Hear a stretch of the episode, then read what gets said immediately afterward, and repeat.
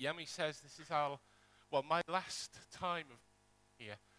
We, we will be here next week uh, before we leave on the Monday. And I just want to take this opportunity to thank Yami for the amazing privilege that he's given me to be able to share his pulpit. It's a brave pastor who shares his pulpit with people that he doesn't really know when they do it the first time. And Yami trusted me to do that, and I'm, I'm really grateful for that. And also, thank you to you guys for, for the love that we've felt um, over the last year as we've worshipped with you and uh, as we've been part of this amazing family. Um, we're really going to miss you when we go back to the UK, but we're going to keep in touch. So, uh, uh, yeah, thank you for, for everything. Let's. Father God, by your Spirit, may my spoken words be faithful to your written word and lead us to your living word, our Lord and Savior, Jesus Christ. Amen. Yami said last week that we're going to take 13 weeks. Can I suggest that we could actually spend 14 weeks just on, chap- on verses 4, 5, 6, and 7. I counted there are 14 attributes of love mentioned in those verses. And we could easily spend a week on each of them. I'm going to invite Lindsay to come up and just read those verses. It's no wonder 1 Corinthians 13 is in the top 10 of the most popular readings at weddings. It is the most amazing chapter on love. But it's not just romantic love. It's not just the love that I have for Lindsay and she has for me, or you have for your, your spouse, or your boyfriend, or your girlfriend, or whatever. It covers much more than that, and we're going to see that.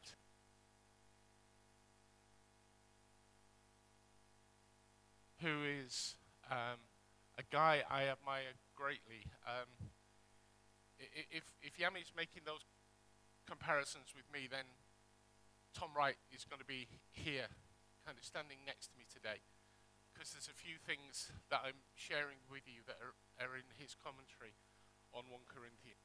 He says, and we'll hear about this again later, that you should go through a passage like this slowly and prayerfully. Because there is just so much in these few verses. I mean, the whole chapter, but these four verses, four, five, six, and seven, have got so much stuff in them that it's absolutely so we need to think about what love is. And here we fall over a problem. And that problem is the English language. Now, I am biased. I think the English language is the most beautiful, most colourful, most amazing language in the world. But every so often, we kind of fall flat on our face the Inuit people of the far north of uh, Canada and Alaska, where it is really, really, really cold, like minus a lot, have got 80, 80 words for snow. That stuff that you never see here, but we see occasionally Ted and Laurie see quite a lot when they're back in the, in, in the States. But they have 80 words for snow, and it describes how it's falling, how it's lying, the texture of the, the snow, how hard it's coming down, and so on and so forth. In English, we have one word snow. And it's the same with love. In English, we have one word love. Okay, we have affection and fondness, which kind of bolt in there. But love, and this, I think, has become part of the problem when we're looking at 1 Corinthians 13. Because immediately we see love and we think of romantic love. And romantic love is really only a, a, a signpost to, the, to what Paul is talking about here. In ancient Greek, they had loads of words. All you need is love. All you need is love. But which type? Agape is one type of love. It's the love of God for men and of men for a good God. It's called agape, and it's one of the one of the words for love that they had in ancient Greek. And it's um, it's used in texts to denote feelings for your children and feelings for a spouse. And it was sometimes a love feast.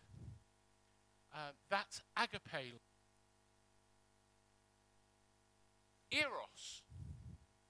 And this is the word that we get erotic from. And this is the romantic love. This is the boy meets girl and all the fireworks go off and it's wow. This is Eros. But it's also, it was also um, a way of looking at beauty. So it's, it's erotic love, it's love of philia. And this is brotherly love. And this is where in America we get on, and in the northeast of England where I come from, uh, and I think we got it first, is Philadelphia. We have Washington, New York, and Philadelphia all within about three miles of each other. And I think people went from there to America and thought the name's so good, we'll call it, you know, we'll name it twice. but Phil- Philadelphia is the city of brotherly love. And it's named after Philia. So we have agape, we have eros, we have philia. One called xenia. And this is the love of hospitality. This is the love of having people in your house sharing a meal, sharing hospitality, being together. Okay? There's a slightly less old, old Greek, and that's called koinonia. And that is the Christian fellowship. It's the love we have for God and the love we have for each other. Koinonia is, is us lot together. We are exhibiting and illustrating koinonia all the time when we're together. Now, there are, there are loads of others, but these are five key ones, I think, for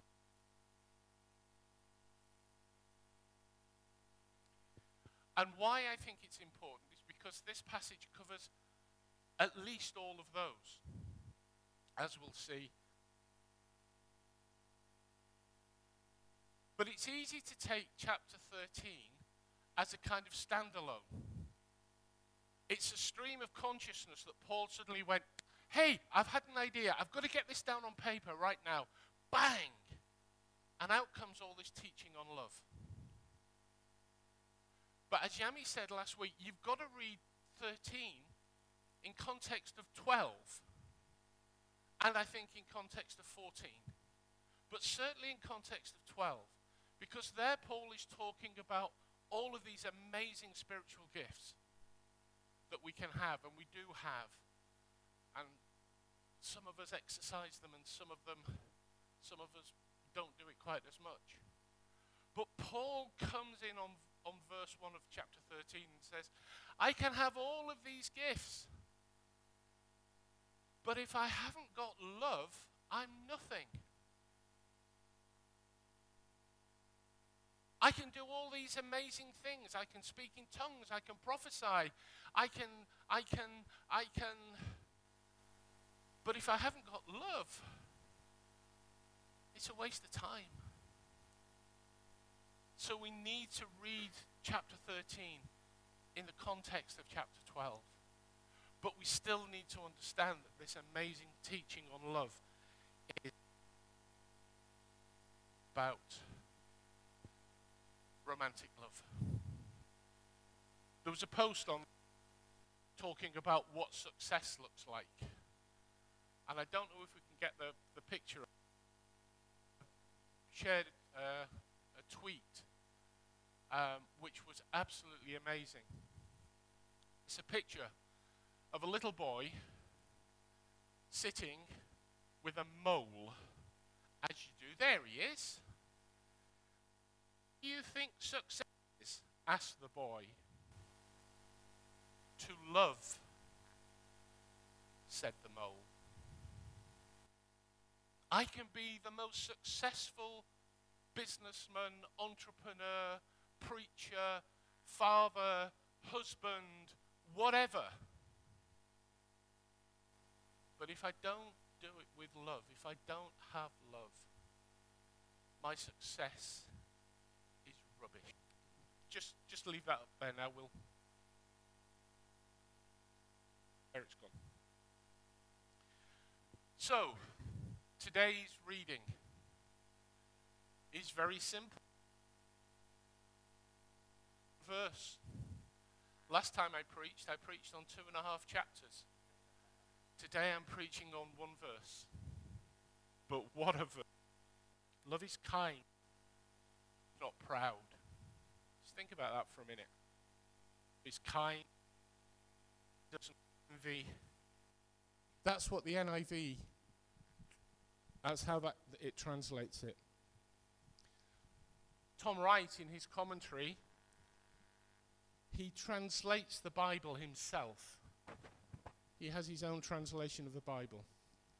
He says, Love is great hearted, love is kind, knows no jealousy, makes no fuss, is not puffed up. I love that phrase. That's a very English phrase. If somebody's puffed up, they're all kind of, whoa, look at me, aren't I great? And love is not like that. Love is not like that.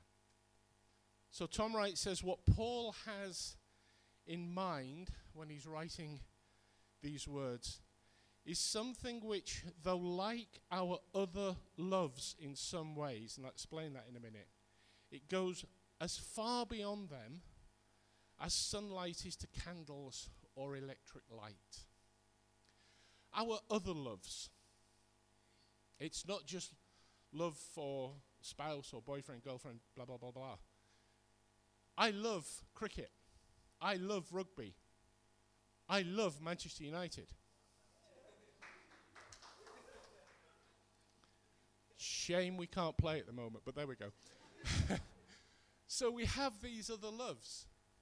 You know, I, I, I, I love eating. Uh, uh, but, but what Paul is saying is that what we describe as love here is as far removed from what love really is as a candle is from the sun. They both give light and heat. But to feel the heat of the candle, you've got to sit right on top of it. And to read a book by candlelight, you've got to have the book right by the candle. But we could walk out of that door now and we can feel the heat of the sun and we can, we can see where we're going because of its light. And that's the difference between our thoughts and our definitions of love and what love really is. And what love is calling us to do is to live counter-cultural lives. We live in a certain culture. But what love is telling us to do is forget that and live in a completely different way. You're going to get laughed at, you're going to be told you're stupid, you're naive, but that is what love is calling us to do, and that's what we're going to look at as we go through this. It is really countercultural. So let's look at these things uh, in a bit more detail. Love is patient. I'm not very good at this. I am not very good at patience. My prayer is, Lord, give me patience. But give it me now. Love is patient. We live in a world of instant gratification. We have fast food. We have fast cars. We look for the fastest internet speed, or the fastest smartphone, or the fastest internet connection. We are not patient because of the world that we live in, because of the culture we live in. And love is telling us to be countercultural. It's saying, be patient. Paul is saying, when the world is rushing past you, just stop, take a breath, and take your own time. Take time to enjoy a meal with your friends. Take time to enjoy your friends. And when you do, turn your phone off. Forget the television, forget the internet. Spend time with your friends and actually spend time with them rather than saying, oh, yeah, that's interesting. Oh, hang on. Uh, I've got to take this. No. Turn it off. Take time. Be patient. It is a very countercultural way of living. And you never know, by being patient in this way, you might find something that needs sorting out. We had a very dear friend in our church in Newcastle. Oh, can I just tell you a quick story? We had a wonderful piece of news this week. Another friend of ours in our church in Newcastle celebrated her birthday on Tuesday. So what? She was a hundred years old. Yeah, uh, it was amazing. And we're so pleased because we hadn't heard, she, she's moved away from where she was living, so we haven't heard about her for a while. And we saw this on Facebook and we thought, brilliant. And we're hoping to be able to see her when we go back. So, yeah, so she was 100. Anyway, Bob. Bob Hamilton was a church warden, one of the officials of the church. I had been for years. And he was getting on in years, and he always sat in the same place. And we always used to walk past him when we went to our seat, and we said, Morning, Bob, okay? And he'd go, Yeah, okay. And we were away. One day we walked in and said, Morning, Bob, everything okay? And he went, Well, no, not really. What's the problem? And it turned out he'd had a break in the night before. Thieves had broken into his house and taken some stuff. And that was bad enough. But the main problem was the police then came along and they used fingerprint dust on everything. Bob and his wife had collected all kinds of tea services, which were in locked cabinets, which had not been unlocked or broken. So nothing had been taken out of them. But the police unlocked them and fingerprinted every cup and saucer and, pl- and plate and dish and bowl and then just left it. And the place was a mess. And he couldn't cope. So we went round in the afternoon and literally washed every cup, saucer, plate, dish, bowl in his house that was covered in grey fingerprint dust because we took the time, rather than just rushing past him like we normally did, to have a bit of patience and to stop and say, Is everything okay? Love is patient. Love is so countercultural. it's unbelievable. Love is kind. Kindness is one of the fruit of the Spirit. Galatians 5 22 24. But the fruit of the Spirit is love, joy, peace, forbearance, kindness, goodness, faithfulness, gentleness, and self control. That whole list that's up on there, that whole list is totally countercultural. Absolutely against everything that the world stands for. And yet, that is what we are being called to, how we are being called to live. The attitude of the world at this point is I am entitled to this, so give it to me, and I don't care how much it's going to cost you to give it to me. But that is mine. That's what the world says. There's an American preacher um, called R.T. Kendall. I, I don't know what the RT stands for, um, but he's, he's a great um, a great preacher and a great writer, and we heard him at the Keswick Convention some years ago, and he puts it beautifully. The world says, get what you can, can what you get, and then sit on the can so nobody else can get it. get what you can, can what you get, and then sit on the can so nobody can get it. That is what the world says. That is what the world is saying to each and every one of us 24 7. There's only one person who matters, and that's you. You get what you want, you get what you deserve, you get what you're entitled to, and blow the rest of the world. But that's not what Paul is saying. He's saying Paul is kind. Paul, go, uh, love is kind.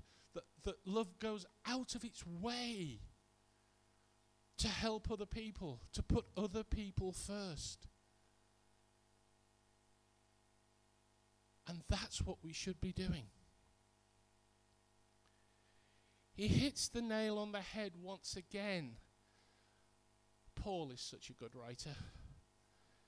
As a writer myself, it makes me think, why do I bother? Because he gets it right so many times. He talks in Ephesians 5 about rules for um, Christian households. We covered this in his writings in Colossians a few months ago. I know that because I preached on it as well.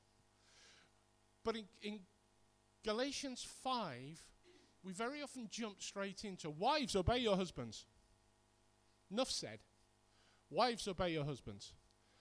Oh, husbands, love your wives as Christ loved the church and gave himself. Oh, okay, I've got that now. But before that, there is this little verse that is often missed submit to one another out of reverence to Christ. Submit to one another out of reverence for Christ. So, Yami, how can I be submitted to you today? What can I do for you? Laurie, what can I do for you today? That's what we're looking at and meaning it. Submitting yourself, putting yourself under somebody else to help them to be, to be kind to kind is a uh, bit of a wishy-washy word because it sometimes you can feel that if you're being kind to somebody there's the chance that they're going to walk right over you kindness is a strong thing because it is so countercultural. And it's so important in our relationships.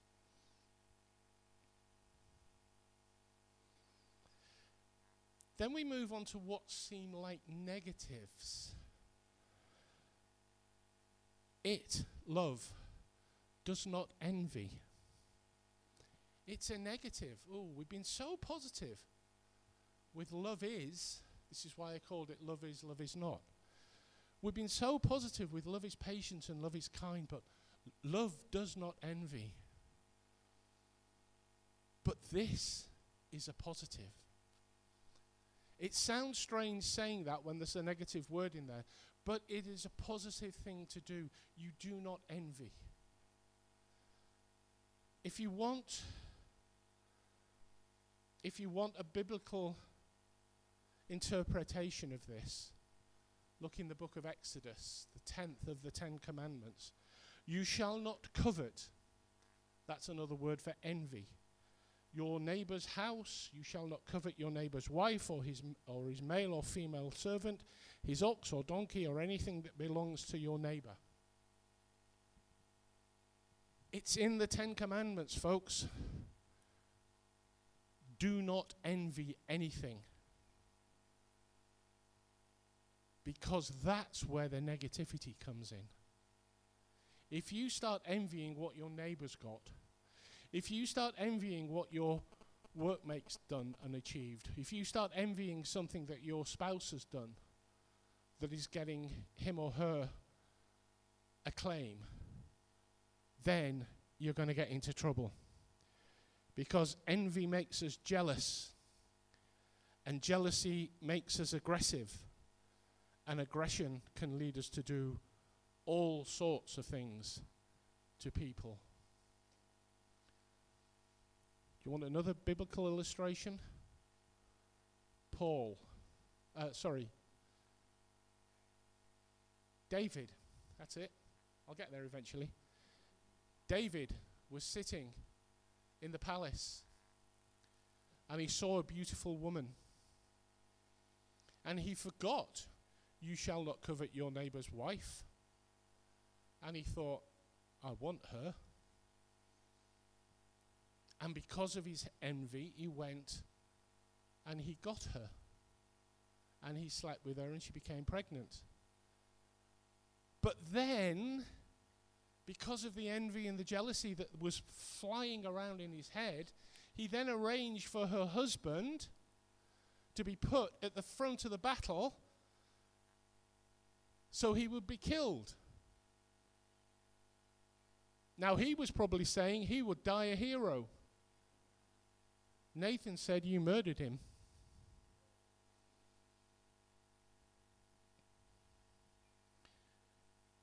Envy makes us jealous, and jealousy makes us aggressive. And aggression can lead us to do all sorts of awful things to other people. Love does not envy.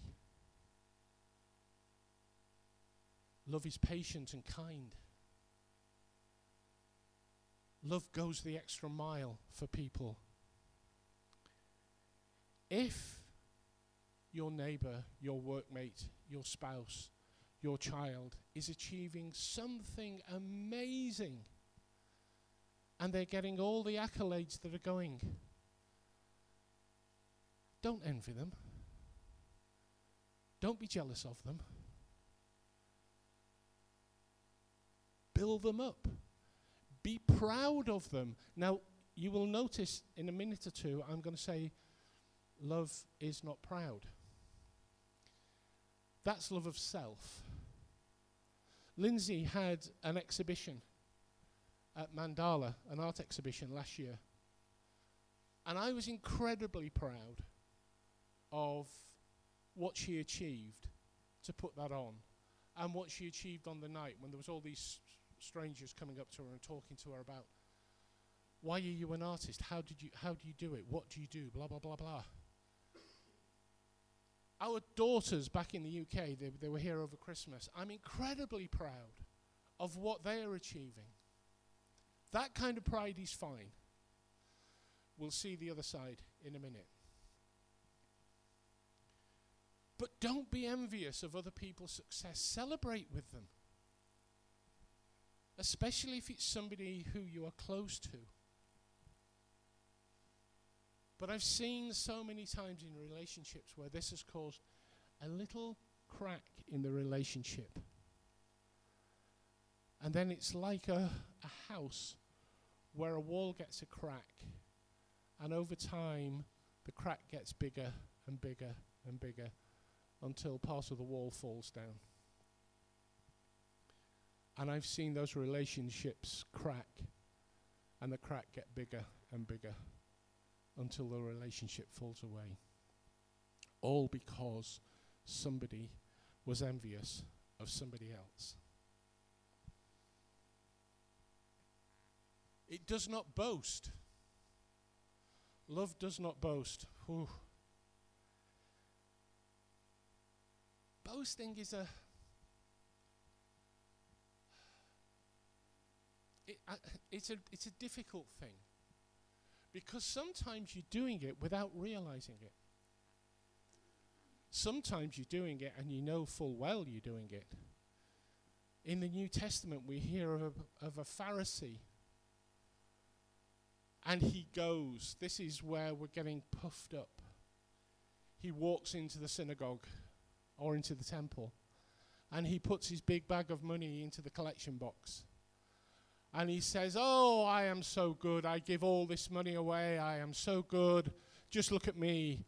How brilliant am I? Just look at all my fine clothes. Oh, this is great.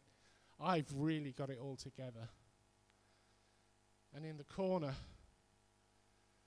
there's a little tax collector who says, Lord, have mercy on me, a sinner.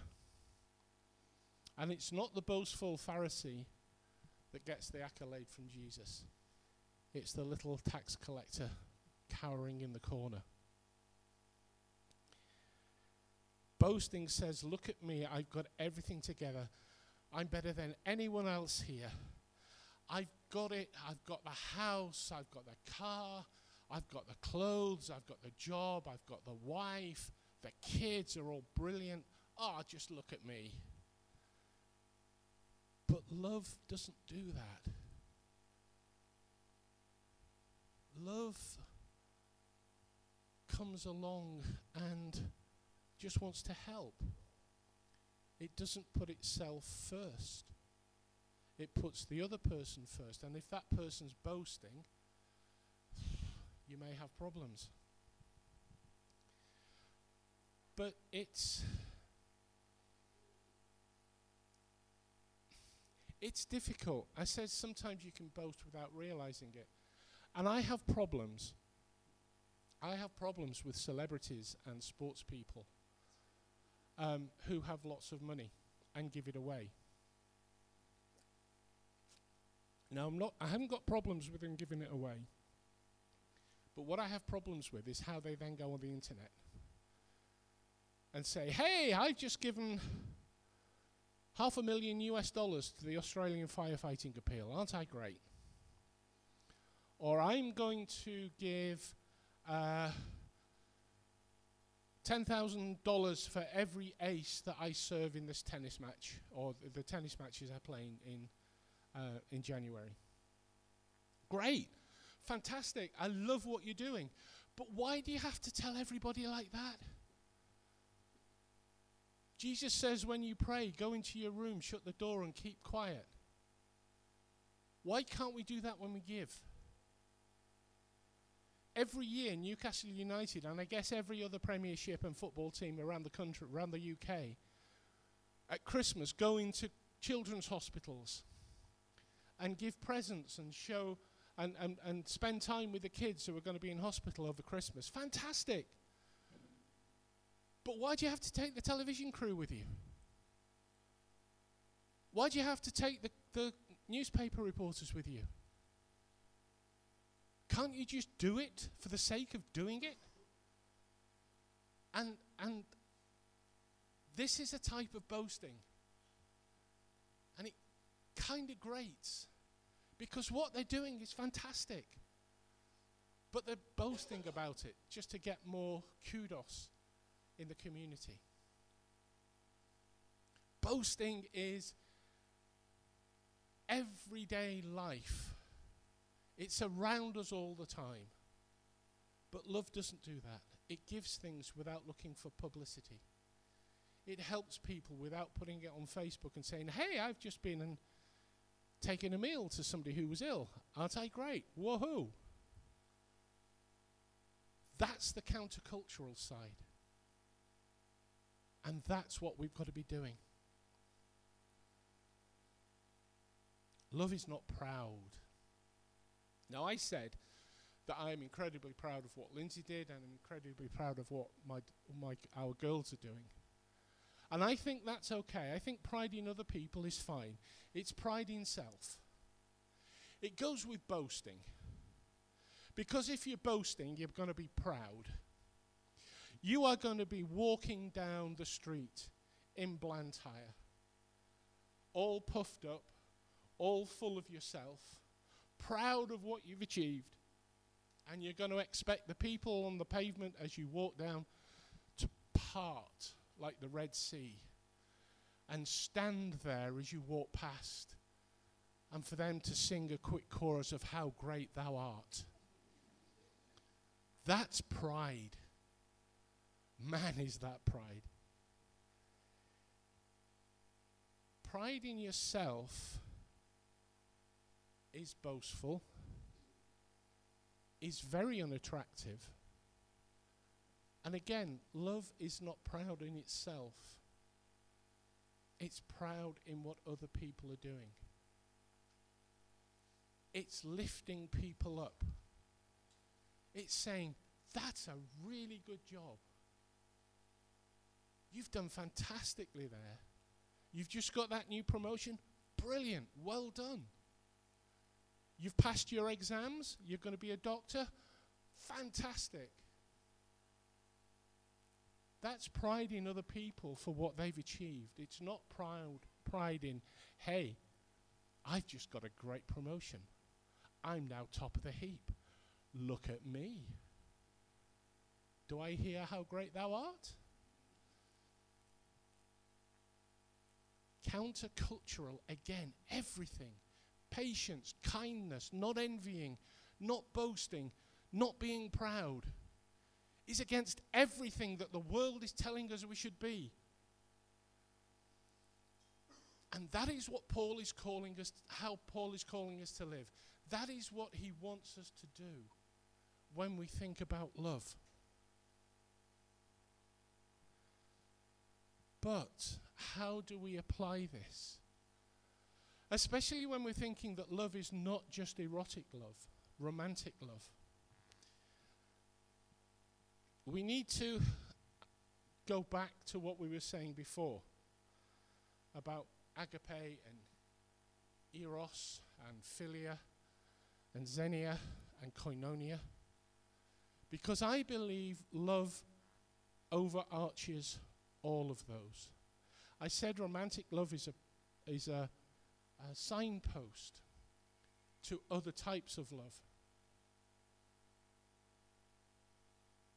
I think, in many ways, Lindsay and I have moved a little way away from the romantic love. Certainly, as it was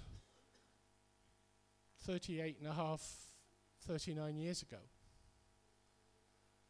But other aspects of the loves that we've talked about are stronger now than they were when we first met. And I can put my hand on my heart and say, I love her more now than I did when we got married. Because we've worked things through. We've seen how love works.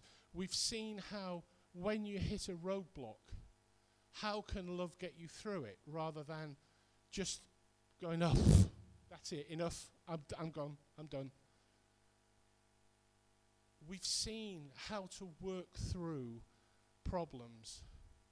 We've seen how to bring up two incredible young ladies, and we, we look at them, we looked at them again at, at Christmas, and we thought, how on earth have you turned out like that with us two as parents?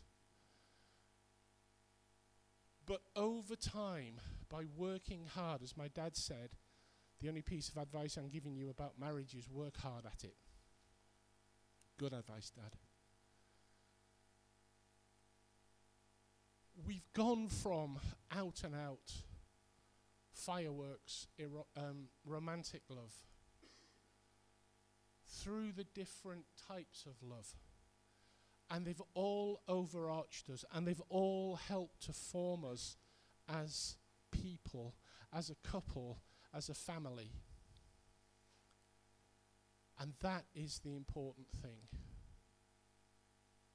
do not, do not read 1 Corinthians 13 with rose tinted glasses on, thinking of this as just a marriage chapter, thinking of this as just Hollywood, romance, violins and roses, the big finale.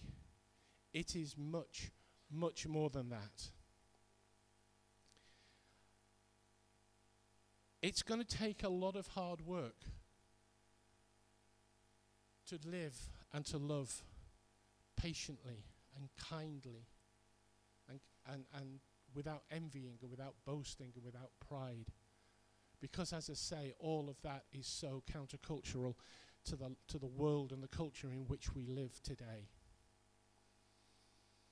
But that is what Paul is calling us to do. I want to go back to Tom Wright. In his commentary, he says, Perhaps the best thing to do with a passage like this is to take it slowly, a line at a time. Or I would suggest, he's looking at the whole of verses 4 to 7. I would say a phrase at a time. And to reflect on at least three things First, ways in which we see this quality, kindness, patience, not envying, the way we see this quality in Jesus himself. Second, ways in which we see, or more likely, don't see, this quality in ourselves. And third, ways in which, if we were like that, in other words, if we were showing that quality, how would we see it work out in practice?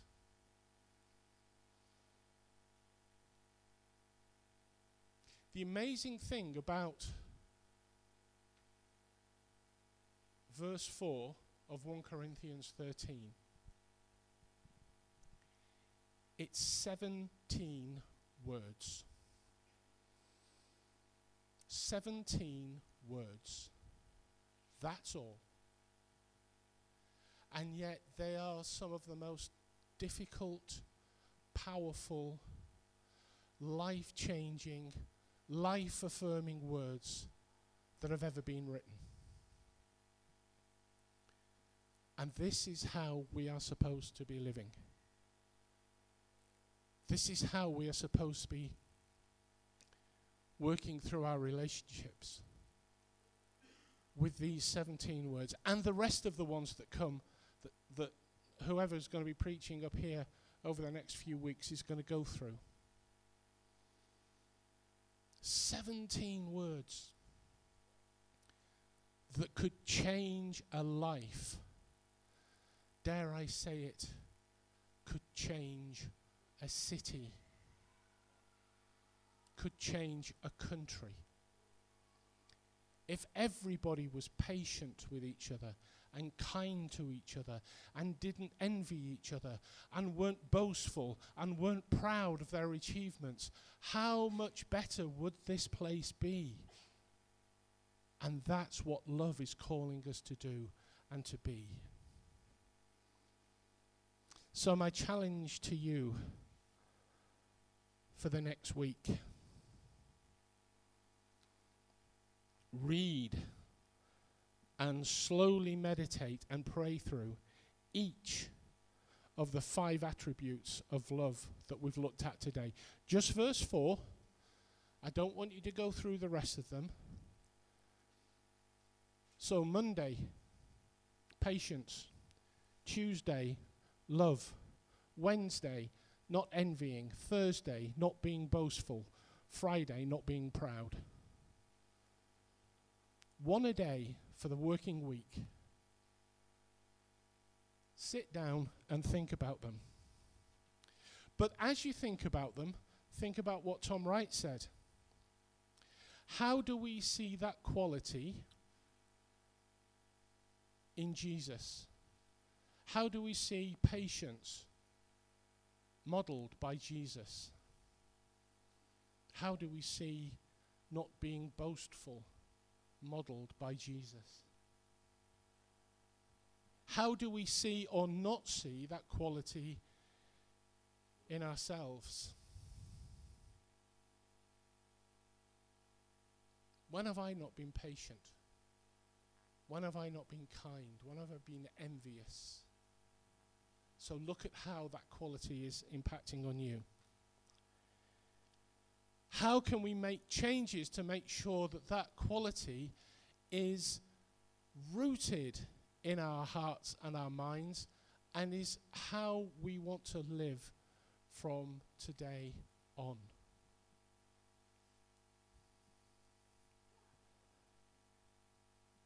And what changes do I need to make to live in a loving and countercultural way? You probably don't realize this, but we are all revolutionaries. A revolutionary is somebody who stands up against the status quo. The Bolsheviks in 19 uh, in, in, in the 1917, 18, 19 didn't like the way the Tsar was, was running things. So they revolted and they set up their own system. And that has been going on ever since. And this group of people here, under our leader, we are all revolutionaries. Or at least we should be.